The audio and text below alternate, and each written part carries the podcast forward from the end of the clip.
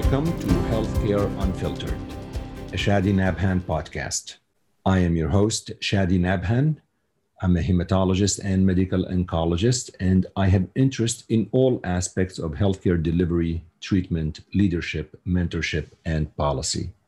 You are listening to Healthcare Unfiltered. Previously, I hosted Outspoken Oncology, but we've shifted to a new podcast since October 2020 where we talk about all aspects of healthcare, not just oncology, although today's podcast is related to oncology.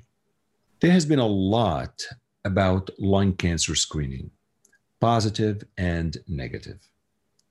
Should smokers undergo lung cancer screening with low dose CT scans? Or should they not? What, are, what is the potential harm of undergoing screening? What are the potential benefits? What are the endpoints that we are looking at? Should a screening test reduce overall mortality? Or should it reduce disease specific mortality? And in this situation, lung cancer specific mortality. Why yes and why not? The first lung cancer screening study that showed a positive impact on overall mortality and on lung cancer mortality was almost a decade ago. There was another study that was published, I think, a year ago or so that did not show overall survival imp- uh, reduction in overall mortality. And recently, guidelines were published in JAMA Oncology that were updated as to who should undergo lung cancer screening or not. And if you follow social media like I do, there was a lot of controversy about these guidelines. Some folks said, well, these are great, and others said these were nonsense. And as you know, on Healthcare Unfiltered, we need to make sure we bring everything to you so we understand the truth about lung cancer screening. And for that, I have invited two phenomenal thoracic oncologists, Doctors Charu Agrawal from the University of Pennsylvania and Lecia Sequist from Mass General Hospital, Harvard Medical School. The task that we have on today's podcast is to discuss lung cancer screening. Why should we even have screening as a question? What are the trials that did lung cancer screening and what did they show? What are the positives and the negatives of these trials? Let's talk about the, some of the myths in terms of the potential morbidity of screening tests and so forth. All of these things we are going to discuss on today's podcast. I think it's timely, I think it's important, and I hope you will enjoy listening to this podcast as much as I enjoyed taping it. Before I air the podcast, I would like to plug the show. You can find Healthcare Unfiltered on all podcast outlets. You can find me on Apple Podcasts, on SoundCloud, iTunes, Spotify, all podcast outlets. Wherever you consume your podcasts, you will find Healthcare Unfiltered. And look, it is indeed unfiltered. No editing ever happens on Healthcare Unfiltered. You literally hear everything that takes place on these episodes. What more can you ask for? Also, I would like to ask you to subscribe to the show, rate the show, give Healthcare Unfiltered the number of stars that it deserves. Write a brief review if you have the time and refer a friend or a colleague if at all possible. Suggest a couple of episodes to your friends based on the topics that you know they would be interested in.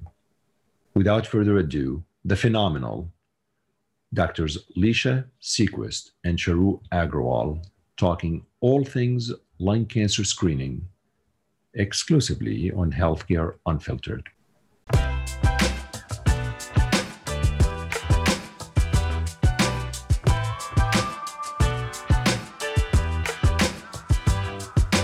All right. Well, I am excited to host two dear, wonderful colleagues and um, just uh, uh, amazing thought leaders and gurus in the field of thoracic oncology uh, Doctors Lecia Sequist and Charu Agrawal. Uh, they will introduce themselves in a little bit.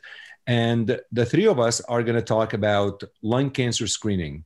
Uh, well, they're going to do more of the talking. I'll be uh, doing more of the questioning and just trying to um, have some provocative questions.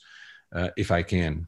But uh, really, the, the reason to do this is there's a lot going on about lung cancer screening, especially with the recent publication came in uh, in terms of guidelines and, and so forth. So we're going to try to hopefully help the uh, listeners understand this field. So we'll start with a quick introduction, and we'll start with you, uh, Dr. Lecia Sequist.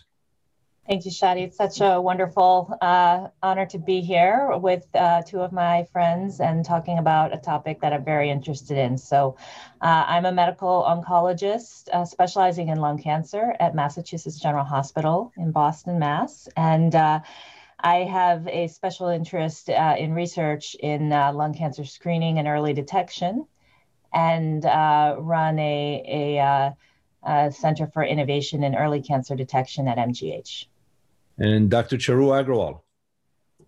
Hi, this is uh, really an honor to be here. I'm thrilled to, you know, join Dr. Sequist and you, uh, Dr. Nabhan, on this uh, podcast. Thank you so much for having me. I am a thoracic medical oncologist at the University of Pennsylvania's Abramson Cancer Center and very uh, focused on the treatment of lung cancers. But you know, I think if we have to make an improvement uh, in outcomes, we also have to really focus our attention on early detection and screening. So I'm thrilled to be having this discussion. And Charu, you you host your own podcast as well, so we need to give a plug to you. To what what what that's like beyond the journal. Yes, so we have a podcast, uh, Dr. Jack West and I, on um, issues that range from social media to digital education, telemedicine, and uh, really it's supposed to go uh, and focus on issues that are beyond what we will read in a journal, but affect all of us on a daily basis, uh, especially in oncology, but also more so in medicine we don't listen to that podcast because of Jack West. Let's just, I mean, let, I mean, frankly, the, the, you know, I mean, let's just uh, let's be real here, okay? I mean, Jack, if you're listening, I hope you know that the reason we tune in for that podcast is Charu. All right, so let's start by, first of all, why should we even do lung cancer screening? I mean, it, it, Lecia, why is this topic even important to look at something screening a healthy population that is not really sick or symptomatic for a disease such as lung cancer? Well, that's a great question. I think in general, the idea of cancer screening is to try and find cancers at the earliest stage when they may have the highest chance for cure. And certainly, if we wait for people to present to uh, uh, medical attention with lung cancer, the vast majority of them have advanced stage. And most of the early stage cancers that we find uh, prior to the screening era were found by accident. A patient was getting a chest x ray before having some sort of uh, surgical procedure, and lo and behold, there's, there's a tumor. So uh, the hope of, of lung cancer screening was um, to give a better survival for patients diagnosed with the disease to, to decrease deaths from lung cancer. Uh, but, you know, there, there was a lot of skepticism about whether this could work because of uh, large studies, well done studies done in the 1970s and 80s that suggested that lung cancer screening did not work in terms of improving survival uh, or even improving cancer specific mortality. They, these older studies were using older techniques chest X-ray, sputum cytology. Uh, but a lot of a lot of us went to medical school and learned that screening does not work for lung cancer. So then, Charu, what happened that um, suddenly, I don't know, a decade or so ago, something popped up in one of the medical journals that screening might work?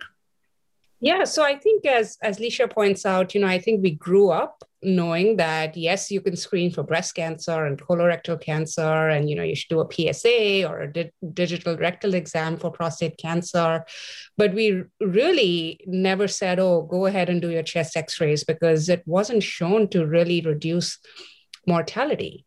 Uh, but then came, came along the NLST trial, which had sufficient power to answer this question of can we you know, reduce mortality in patients who may be at higher risk to develop lung cancer. So this was a really large study conducted amongst uh, more than 50,000 participants that were between the ages of 55 and 80 years who were either current or former smokers as defined by a pack year history of 30 years. And I think that's important as we just dwell, delve into a little bit later in the show with regards to what the current recommendations are. And, you know, these patients were, um, you know, followed with low dose CT scan. And I just want to put a plug in that low dose CT scan is not what we traditionally think about a regular CAT scan. I mean, these scans are really quick. You know, sometimes they can be done in less than a minute. Um, and, you know, the patients that were randomized to these uh, low dose CT scans, uh, you know, there was higher detection of these lung nodules, but there was also a 20% reduction in mortality seen on that trial. So not only were we detecting cancers earlier, I think that's been one of the arguments. So what if you detect something earlier? I think the bigger thing is that we were seeing a, an improvement in survival or a reduction in mortality. I think that's what really changed the way we thought about lung cancer screening and this is now what 10 years ago. And um, you know now we have more data to support lung cancer screening. So this was overall mortality the original study from a decade ago? Correct. Okay. or it was actually reduction in lung cancer related mortality. So it so there was no reduction in overall mortality alicia there, the study actually showed both. So it kind of checked both boxes. So the 20%, just as Charu said, is for the lung cancer mortality reduction, but there was also uh, about a 7% reduction in, in all cause mortality, which, uh, you know, for the, the academic epidemiologists that teach about screening and teach about the different kinds of bias that can be introduced with screening, I mean, that is the gold standard to show. Uh, a reduction in all cause mortality. And so low dose CT hit that mark. And that was the original study uh, a decade ago. Just on this study, a little bit more, Lecia, the, the patients that were included, tell us just about who these patients are, because essentially, right, it matters the uh, the criteria of these patients if we're going to apply the uh, screening methodology to the larger population outside of the clinical trial. Yeah, that's a very good point. Unlike some other uh, screening tests like mammogram, which, uh, you know, all women of a certain age should be uh, have a mammogram and, and colonoscopy, it's also kind of all people by, by certain age. Uh, lung cancer screening has really been shown to be beneficial among smokers. So uh, the NLST trial looked at heavy smokers, uh, uh, people that had a 30 pack year or more history of smoking. So uh, pack year is just uh, uh you know one pack per day for an entire year. So a 30 pack per day smoke, a 30 uh, pack year smoker would have smoked one pack a day for 30 years. Um, so uh, or two packs a day for 15 years you know something like that so you had to be a 30 pack year history uh, smoker and also you had to be 55 years old, uh, up to up to 75, and uh, had to have also quit, uh, either be currently smoking or quit within 15 years. So someone who had who had smoked in their uh, young adult years but had quit, you know, 40 years ago wouldn't qualify either. So Charu, you know, you know, I'm a skeptical guy, right? I mean, you know that about me. But but it's like it seems like the, the age limit kind of weird. I, again i'm not a thoracic oncologist so I, maybe there's something missing but i mean people i mean i think if we believe that screening helps why stop at the age of Lecia you said 75 right? They stopped at 75 yes. Like is there was there they just have to stop because of funding? I mean that's fair. They may say we can't really keep screening forever? That's one question. The second question, and if that's if my memory serves me right, I should have read the paper before this podcast, but I think they screened three times. They did three annual CTs.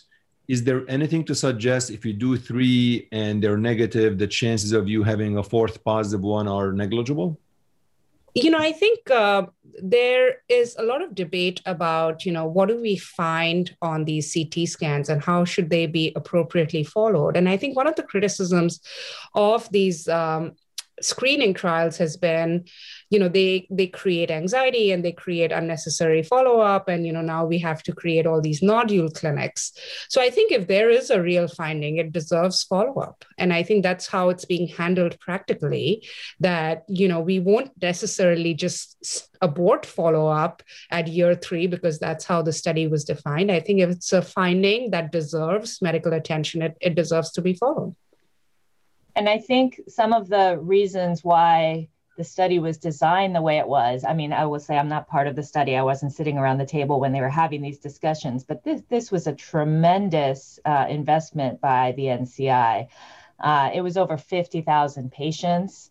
Uh, and so to fund uh, the follow up and the organization of three annual scans on, on that size of a population was a tremendous uh, investment. And I, I think, um, you know, we've seen in some subsequent trials suggestions that the longer you screen, the more beneficial it becomes. So I, I don't think that anyone thought that doing a baseline and then two follow ups was good enough. And certainly the intention of lung cancer screening isn't just to do three scans and stop. It really is supposed to be a longitudinal program. But, you know, at some point you have to establish the, uh, you know, the evidence base and, and then you build from there. Okay, so so the trial was three annual CTs, but what you're seeing that people did not necessarily adhere to the three annual CTs, and they did more after that. No, I think if if your three annual CTs are completely stone cold negative, I think before the new version of the U.S. Uh, Preventive Services Task Force guidelines came up, I think if they were negative, and I think Lecia, you can correct me if I'm wrong, I don't think we could justify continuing with it, especially if they had stopped smoking within that 15 year prior to beginning the screening. Yeah, I would I would disagree. I think um, the way, at least the way we were implementing it and interpreting the data uh, at our hospital, even before this most recent update, was that you should get annual screen if you're within those age ranges. You're right, the smoking quit date does complicate things. So sometimes people fall out of eligibility because their quit date is farther and farther in the rearview mirror. But if someone's currently smoking, for example, they should continue to get screened beyond the three years. I, I think that the the data suggests that the value is even greater uh, the longer you continue to screen. Okay. So that was one trial. Was there any other studies aside from this one that showed a positive impact for screening? So I think we also saw the Nelson trial that actually is a little bit more recent than the NLST trial that we looked at. Um, and this was a trial that was, um, again, conducted in smokers aged between 50 and 74. And um, this trial enrolled slightly less number of patients, so not 50,000, but about 15,000 patients, and again, randomized to uh, a low dose CT scan or to no screening. I think one of the uh, unique things about this trial is that, you know, predominantly uh, male male patients or male participants were enrolled onto this. And despite that, I think there was um, a trend for a survival benefit, both in men and women, perhaps slightly higher in women, really making the case to, to say that screening should be applicable to, to everyone. Lecia, any comments on the Nelson trial? Uh, so this trial showed reduction in also overall mortality and lung cancer mortality? So Nelson was a much smaller trial, and the design was actually changed a couple times during the course of the study, which has, you know, raised some red flags in people's mind. Uh, but um, it, it, it did not show an overall uh, survival or an all-cause mortality benefit. It it didn't really have the power to show. Uh, you know, if we think what the NLST showed was the ultimate truth, that there's about a seven percent overall survival uh, advantage for screening, you know, it wasn't powered for that. It only had about 15,000 patients. So um, I don't think it's fair to say that it didn't meet that mark when there's really no statistical way it could have met that mark. But it, even with all the flaws. What, what, what was its endpoint? This one, uh, the the uh, Nelson. Lung cancer specific mortality. So it met its its uh, stated endpoint. Uh, it was highly uh, highly statistically positive and uh, and and the, the results were in line with what we saw in NLST. You know, they it was all consistent. Okay, so it met it met it met the endpoint that was designed for, which is lung cancer mortality. Uh, it wasn't designed statistically to show reduction in overall mortality. So the lack of finding as such should not be taken as a negative. Is that what I'm hearing? Yes, but uh, certainly the skeptics have really focused on that point that you can't uh, call a trial positive uh, if it's a screening trial and it doesn't show an all-cause mortality benefit. It's it's the same argument that we see with adjuvant therapy in, in cancer. You know, can you can you adopt an adjuvant therapy if it only has a disease-free survival benefit? You need the overall survival benefit. Right. Uh, and I'm going to go into that endpoint. I do think that's really a fun discussion because I, I think it's an important point. But any other study, I want to make sure we cover all of the study. Any other study that looked at lung cancer screening and what was positive, aside from Nelson and the other one? NLST and Nelson are the two biggest trials. Uh, there have been a number of smaller trials, mostly done in Europe. Uh, uh, two of the trials were combined. The MILD trial and the Dante trial uh, realized that they were both too small to have a chance at showing anything. And so they kind of combined the data and did a joint analysis, and that joint analysis was positive. Uh, but then, you know, you're combining two totally separate trials into one. The two biggest uh, and clearly positive trials are the NLST and Nelson. So Charu, then there was there were guidelines that came out um, in one of the JAMA journals just uh, several weeks ago. Um, maybe tell us about these guidelines that came out because frankly there was so much chatter when the guidelines came out. That's why I invited both of you on the podcast. But let's talk about the guidelines and then we'll go over endpoints. Sure. So I think it's important for us to know what the guidelines were before the JAMA oncology paper um, and what the guidelines are as they stand today. So earlier, screening was recommended for uh, individuals between the age of 55 to 80 years.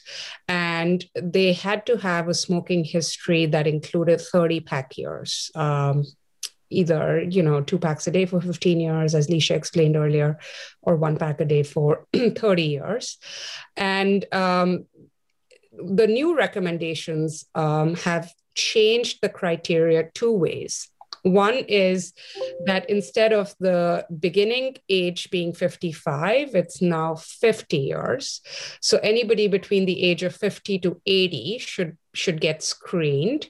And the second way that it's been changed is that the 30 pack years has been reduced to 20 pack years of smoking. I think one of the things that stayed constant is that the have quit date is still uh, within the past 15 years. And currently, um, you know, basically they say annual CT scans. You know, they're not saying stop at any time. They're just saying, you know, either base your decision to reduce that interval based on what you find, or you just continue annually. Uh, I think these are the three main differences. Um, between what they were and what they are now, and of course has generated controversy. But Lecia, am I missing something? No, I think you have that exactly right.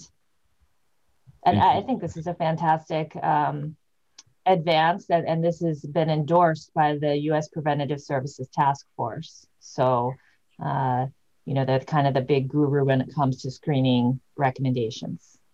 Okay. So let's talk about so these are the recommendations. We went over the trials and the recommendations currently. But i, I do think discussing the endpoint is important. Um, because i think i think i think Lecia in the adjuvant trials in all fairness these are patients who have cancer. Yes they have undergone um, you know surgery or whatever it is definitive therapy but they essentially did have a form of cancer. And then you know you you could imagine that maybe the the um, standards may be a little bit different than somebody who has zero cancer. They just you know walking around they happen just to have smoked.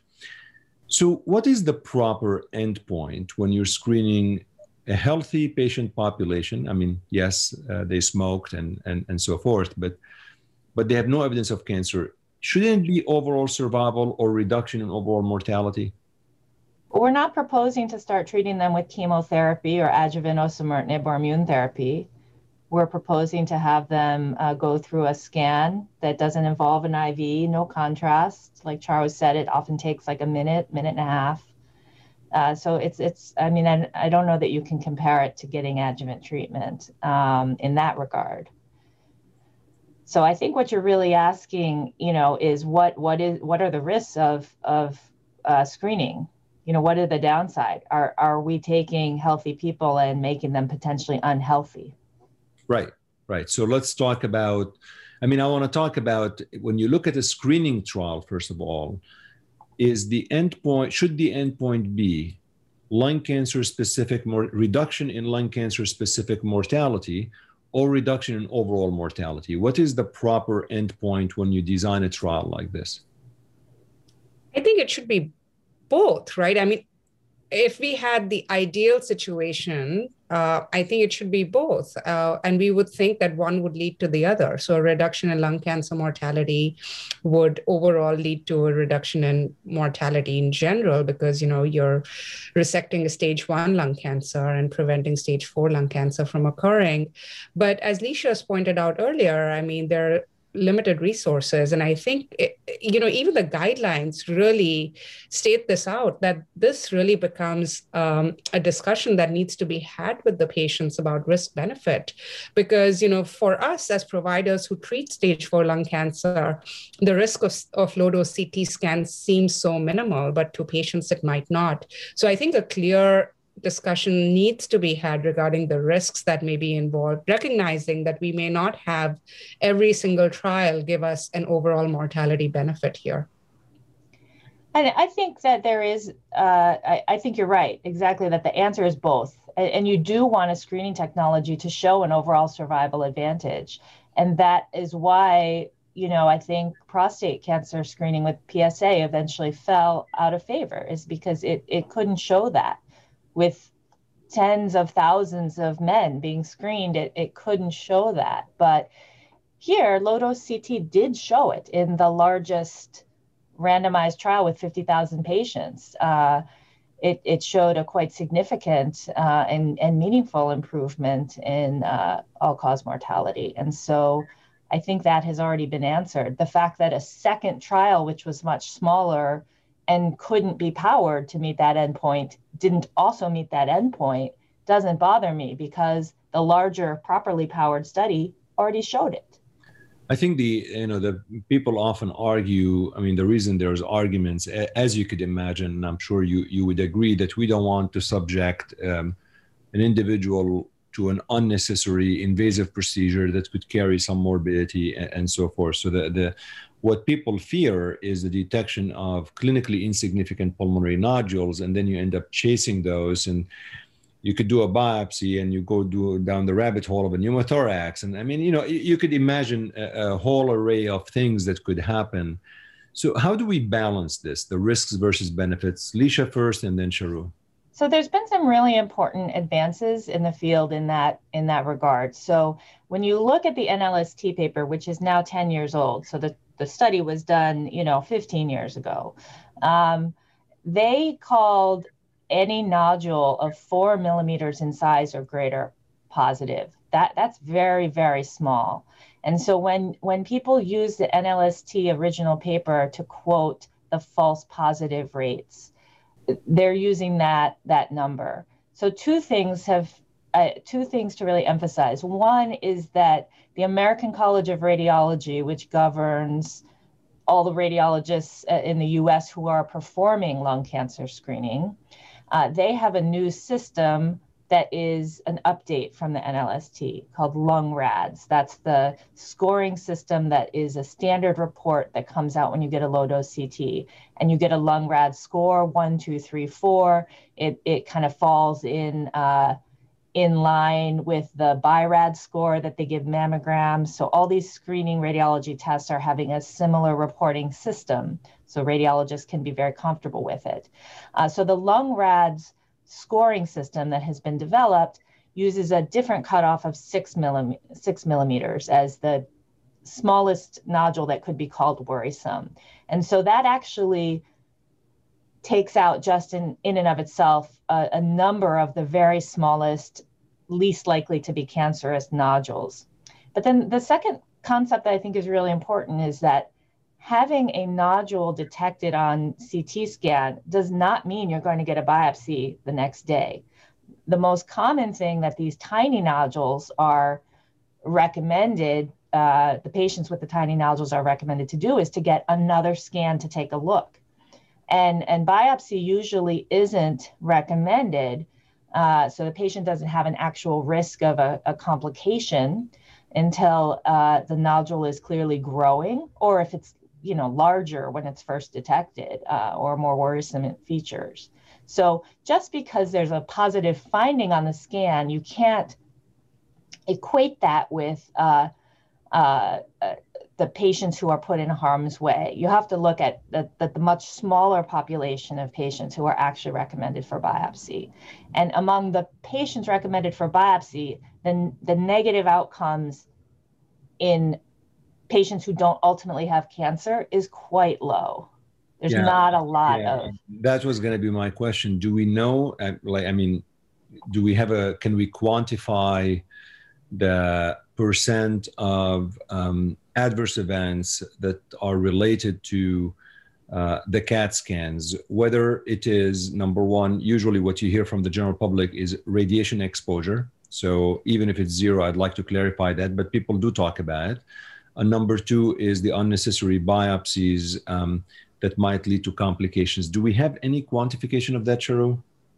Yeah, so I think, you know, there was actually a lot of data shared in the JAMA Oncology. I want to call it the JAMA Oncology, really the, the whole collection that looked at this updated lung cancer screening guideline.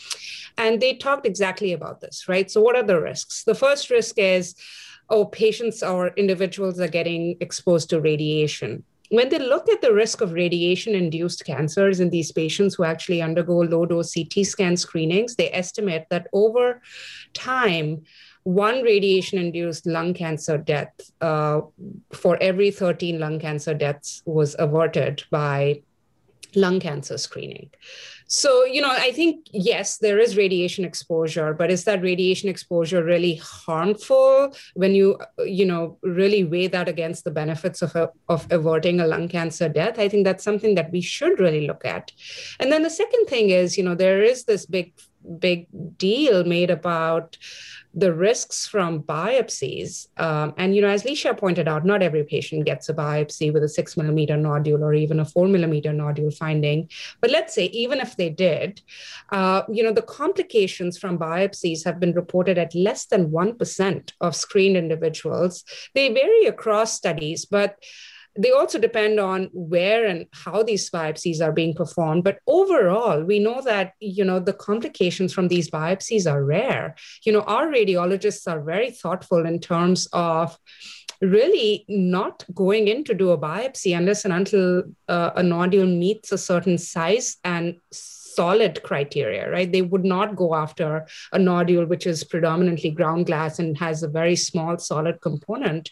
And you know, there are so many discussions that we have in our even in our multidisciplinary oncology tumor boards where we discuss nodules in our patients who may have lung cancer. So I would just say that, you know, yes, these risks are real, but perhaps don't really outweigh the benefits. You know, the, the one thing I would say though, and Alicia, please comment on that is, I mean, you both work at large academic centers, NCI designated with a lot of resources. So obviously the expertise may not be scalable or generalizable to the general community. So um, in other words, you could present that uh, CAT scan at a tumor board where everybody feels comfortable watching, but that not may happen in the smaller community hospital or practice that don't have the same expertise. So I, I don't know. Feel free to comment on that, Lecia. Yeah, you bring up a good program, uh, a good uh, point, which is that lung cancer screening is, is really a program. It, it's not a test. It's not, you know, a blood test that you send off to a lab and it comes back positive or negative. There's a lot of interpretation and expertise that goes into it, but it is something that uh, many, many people are interested in developing in the community, in rural settings, in, you know, to reach all the patients who are at risk. this is the number one cancer killer. So uh, uh, there are many, many people invested in making these programs work. Um, and, and so it does take some investment by local health systems to put programs in place and to contact regional experts for help with uh, difficult situations like you described. But you know, I think for for our patients, we owe them uh, uh, to put this work in because you know when you really look up the data, look at look at the data side by side with other screening modalities that are widely accepted, like colonoscopy, for example.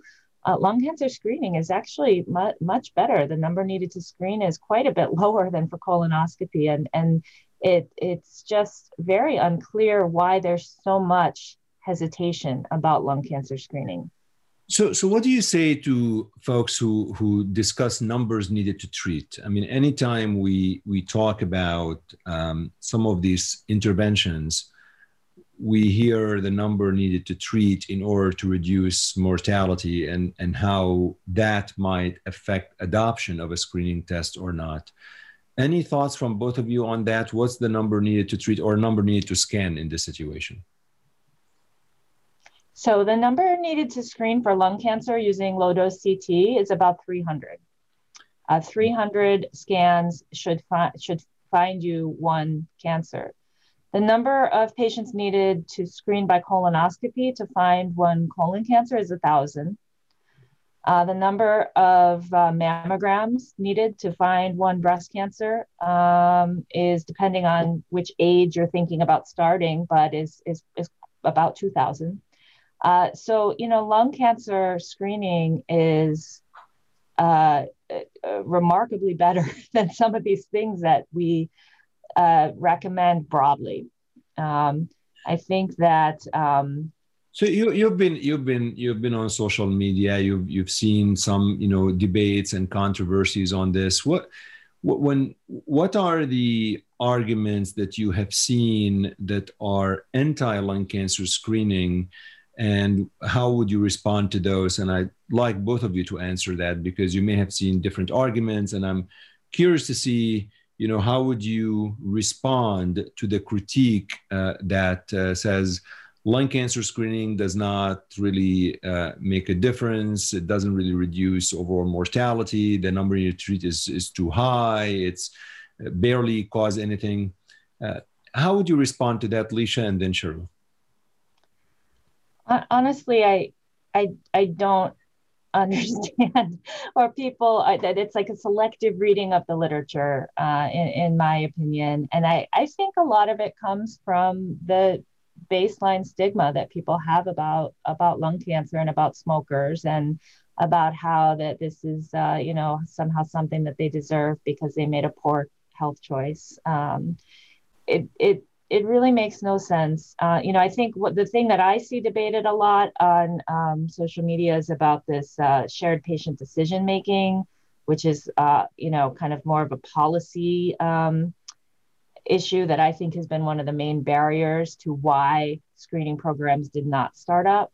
But if you're really talking about the data and does it um, does it benefit patients? You know, just the medical side of it. It's it's it was clear with NLST, and I think it's even more clear after Nelson. And I think that the U.S. Preventive Services Task Force has re- has realized that by its broadening of the criteria this year.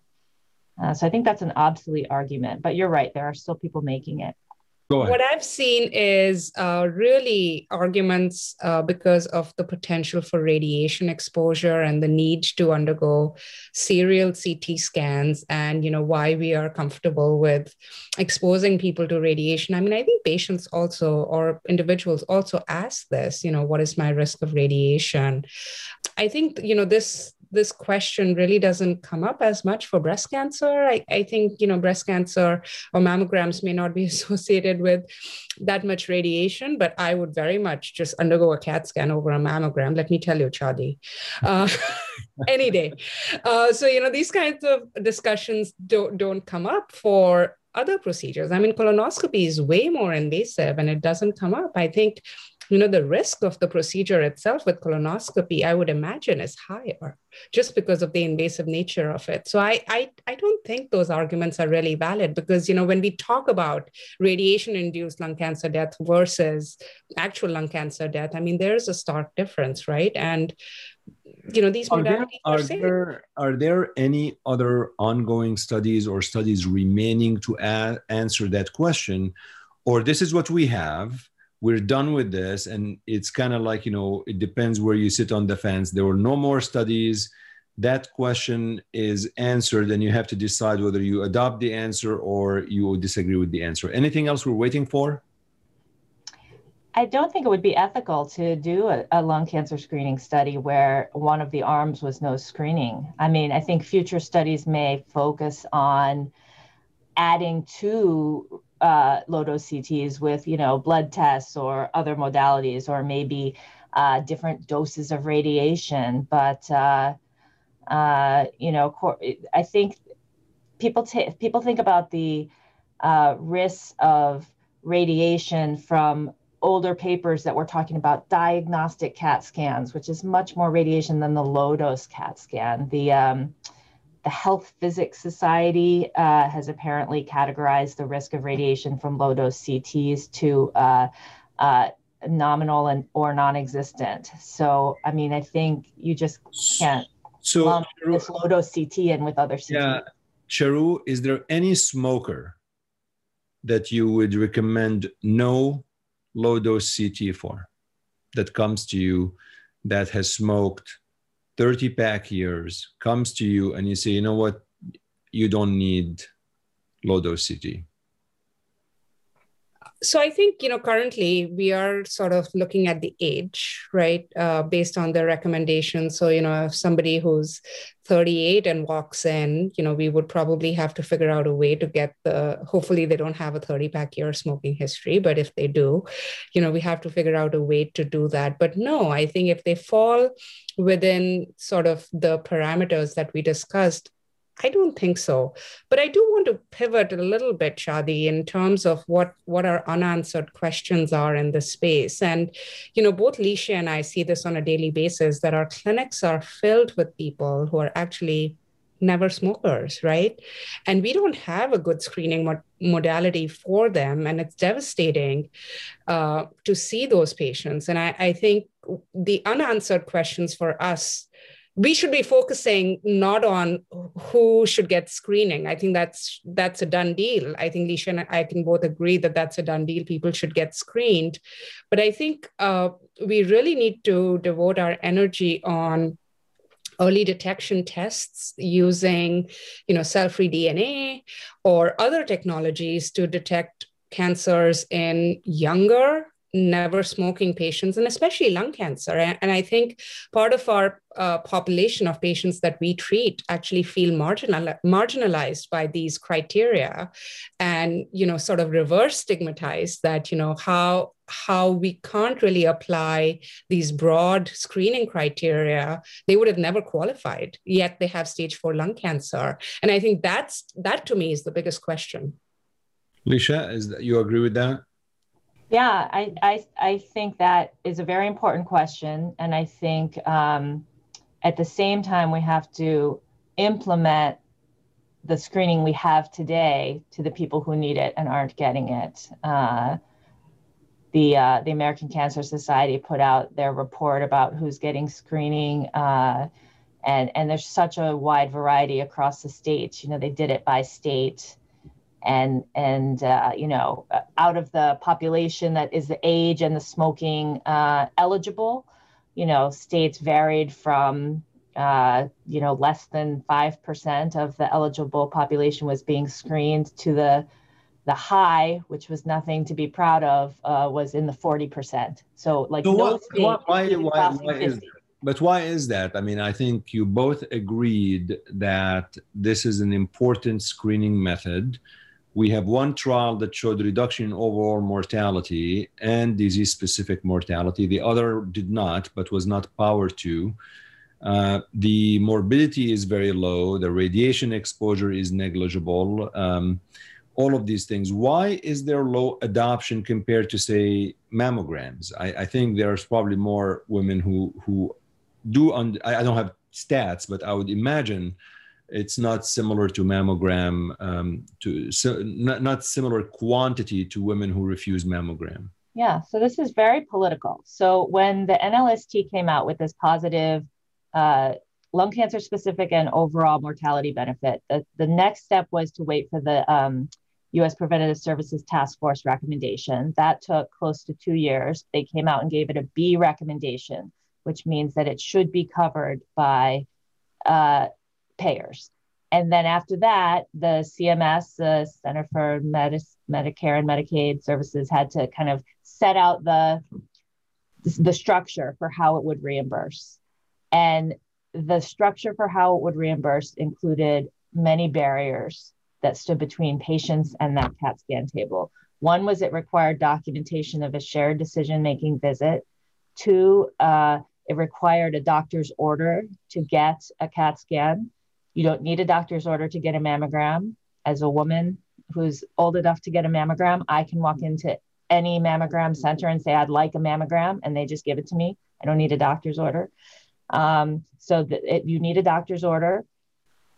Now, the third thing I was going to say is flown out of my head. Uh, I actually did not, did not know that you can get a mammogram without an order no women are walking in to get a mammogram. Trust me, Chadi, unless and until they need it. Trust me. No, but I, I, but I, no, I really didn't know that you. I thought you need an order. I didn't. No, but you can walk in and get. You can have a, you know, so there are there are neighborhoods where people don't see doctors and people don't have access to medical care, and you can put a mammogram into a a, a Mack truck and drive around a mobile mammogram center and say, "Come get your mammogram," and people can come. You cannot do that. Okay with a CAT scan because uh, you need a doctor's order unless you have a program that has a doctor there who can do the order. So it's it's just an unnecessary hurdle. Uh, oh, and the third uh, the third structural barrier was that uh, all the data from the screening had to be deposited into a, uh, a national database. So your hospital couldn't get reimbursed unless you were unless you had the infrastructure to participate in this national database. So many hospital systems looked at this list of criteria and said, you know what? We're not going to start this program. Uh, this seems really complicated. And so most hospitals opted not to start a program. And that's why most people aren't screened. And that, that is slowly changing, but it's taken so long. Yeah.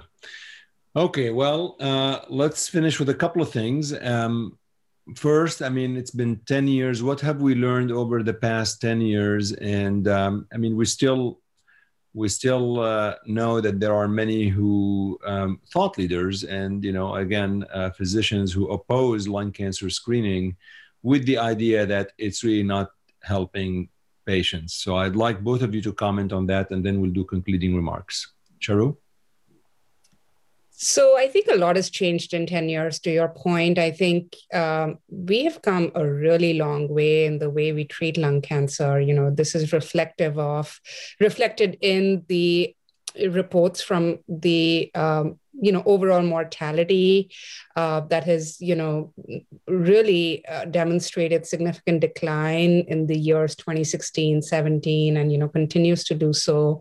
Lung cancer incidence has also gone down which is very uh, reassuring. We we are seeing reduction in in smoking rates um, I, I, think uh, we are seeing historic five-year survival rates for stage four lung cancer. Uh, you know, every time a five-year update comes out on an immunotherapy trial, those numbers keep getting better. I mean, we do have targeted therapies, but even those patients who don't get targeted therapy, we are doing better every year.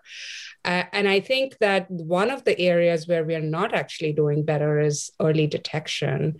Um, and you know, while the programs are hard to implement, I think it's also important to recognize that we can't just screen. We also have to do behavioral intervention. We have to couple these with smoking cessation programs and preventing teens and adolescents from uh, smoking. You know, it used to be smoking earlier, now it's vaping. And I think a lot of efforts are being sort of you know channeled into that direction of preventing vaping induced lung cancer lung lung damage and you know we don't even know what the long term effects of vaping would be Are there data, by the way, on smoking marijuana and uh, lung cancer? Of people who don't smoke tobacco and they smoke marijuana? No. And not not very formal data. No. Okay, I actually do think we're going to see increased uh, incidence of smoking uh, pot, frankly, because it's being legalized on the federal level. So I, I suspect um, that's going to happen. That's your next epidemiologic study, Lecia. yeah, I think that um, it's been helpful to have skeptics who lay out the arguments against because some of the newest papers are kind of really aimed at debunking these arguments. And so, you know, the data was always there. It was hidden in the NLST, it was hidden in the Nelson trial, and follow up papers are now coming out showing uh, that this isn't actually true. So, for an example, in 2019, there was a follow up, long term follow up study of the NLST that was published trying to get at this criticism of overdiagnosis. Are we taking out cancers uh, in patients and that, that would never have affected them? And uh, while this is a a big phenomenon in other cancers like prostate comes to mind that you know there could be such a thing as overdiagnosis. I think it's much less clear in lung cancer that such a thing exists. And and what they showed with the long-term data is that uh, there were just as many cancers diagnosed ultimately in the placebo group or the chest x-ray group um, it just in the in the cat scan group over time. So it was the cat scans were helping to find them earlier, uh, but it didn't look like there was an overdiagnosis, was the conclusion of these authors. Um, so I, I, think the, the critiques have been helpful to really get us all to think about it and to probe the data that we have. The data that we have is pretty extensive and powerful. Uh, so the next, you know, now it's up to us to get to get it done and to figure out how to screen those who aren't smokers. As as Charu points out, it's a huge problem, a separate problem. Well, um, uh, we're, we're, taping this for the record on April 9, 2021, and it's Friday afternoon. So I and you are both on the East Coast. So I am forever grateful that we are spending some time on Friday, late Friday, to to tape this episode for listeners. And I promise you, this is going to be very helpful for a lot of folks who are trying to just to um, to understand this topic. So before I let you go and uh, enjoy the weekend and and uh, drinks are coming. They're on the way charu don't worry. They're just you know anytime you'll have a knock on the door. Final thoughts uh, charu first and alicia and then i'll let you be. Well i learned so much today. I think this has been a really engaging discussion. And again Chadi thank you for having me on the show Yes, thank you. It was great talking about this with you guys, and I hope we can do it again. And I hope we've inspired some people to become uh, screening advocates and lend their voice to this uh, to this discussion. If we've inspired people to the opposite, then we're we're in trouble. Thank you so much. Thank you.